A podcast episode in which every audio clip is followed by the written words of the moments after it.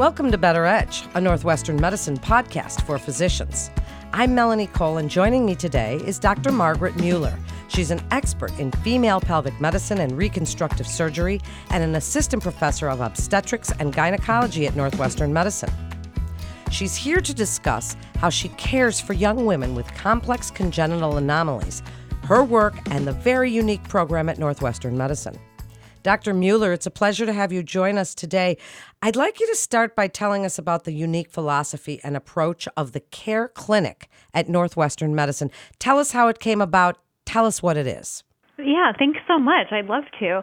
So, the first thing I want to do is just describe to you exactly what the CARE Clinic stands for, and it's the Collaborative Advanced Reconstructive Evaluation for Young Women, Girls, Adolescents with Complex GU Anomalies. So, really, this means any young woman, girl, adolescent that has a difference in the development of her genitourinary tract is the perfect patient to be seen within this clinic. The clinic really does take a multidisciplinary approach to caring for these women and girls. We have a pretty diverse team to help meet the needs of our patients, including reconstructive pelvic surgeons like myself, reproductive endocrinologists, pediatric surgeons, pediatric urologists, physical therapists, as well as sex counselors. And again, that's really just to address the individual needs of our patients. This clinic came about actually after a patient experience where there was a young woman that had a pretty complex GU anomaly that had received a lot of surgical management from infancy throughout her adolescence and then actually managed to become pregnant and had several complications during her pregnancy related to some of the surgeries that she had. And it actually just amplified or exemplified this need for kind of some transitioning in care for these women that have very complex histories with complex surgical needs. So that was the impetus to develop this clinic to again care for young women and girls that have these anomalies, but also be a home for young women who have had surgical management of these complex issues that can cause other problems in terms of their reproductive um, lifespan, just fertility concerns, obstetric concerns, gynecologic concerns like pelvic organ prolapse or the development of pelvic floor disorders. So that's the history of how this clinic was developed and a little bit about our um, philosophy and approach. As you mentioned, the specialists that are a part of your multidisciplinary and transdisciplinary team, who leads the charge for the care of these patients? How do you all work together to make decisions and treatment decisions for these young ladies? That's a great question. So I lead the clinic and assemble the care and as I mentioned, we have reconstructive pelvic surgeons, pediatric surgeons, pediatric urologists, reproductive endocrinologists, and then a host of ancillary team members like physical therapists, nurse practitioners, and sex counselors. We'll meet before clinic to evaluate the new patients and develop our preliminary treatment plan of who should be seeing the patients. Oftentimes, patients that are coming in with a surgical need will certainly be cared for by the reconstructive pelvic surgeons, pediatric surgeons, and occasionally the urologists as well. But we are also pretty attuned to the needs that are not surgery. So, even a woman that is coming in for a surgical procedure, oftentimes the young girl or parents might not have a ton of questions related to the surgery, but really what they want to know is how is this going to affect her reproductive potential? How is this going to affect her fertility? And that's where we bring in some of our other specialists, like our reproductive endocrinologists, et cetera. Oftentimes, the surgical procedures to manage some of the anomalies, to correct them, are going to require um, additional therapy after surgery. So, specifically, a lot of times we're teaching vaginal dilation to keep the vagina open or the caliber of the vagina normal to allow for functional intercourse, etc., in the future.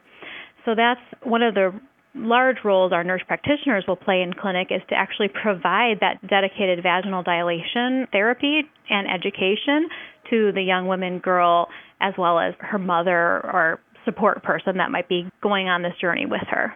Isn't that a comprehensive approach? So tell us about urogynecology and pediatric surgical faculty, how they're working collaboratively to provide this care. What have been some of the benefits of evaluating these young women together? Yeah, so I think just the fact that we're coming from different backgrounds has really led to this very rich collaboration. So we see things differently because we've had different experiences and our training is different. So I think that we can come together to solve problems from a couple different angles, which has been really nice. And we've been able to take care of some very complex patients and offer them really cutting edge surgical care with this approach. I'm an educator at heart, as are my counterparts, and it's very exciting to work with the different trainees. So, working specifically with the urogynecologic fellows as well as the pediatric surgery fellows to develop this relationship and this unique niche because we're hoping that they will go out after they finish training at Northwestern and they might be developing similar programs, again, designed to meet the very complex needs of this patient population. Well, they're certainly learning from the best best. So, how common is it for you to treat a patient who's already undergone surgery for a complex congenital anomaly? The different complex anomalies can really present themselves at different time periods. So there are some very complex anomalies, for example, cloacal exstrophy, a condition where oftentimes an infant will undergo several surgeries in infancy as well as need recurrent surgeries throughout their early childhood, adolescence, etc. But oftentimes we are seeing some anomalies that are presenting themselves in adolescence around the time of developing periods, etc. They might not have been operated on as an infant, but they're being operated on as an adolescent.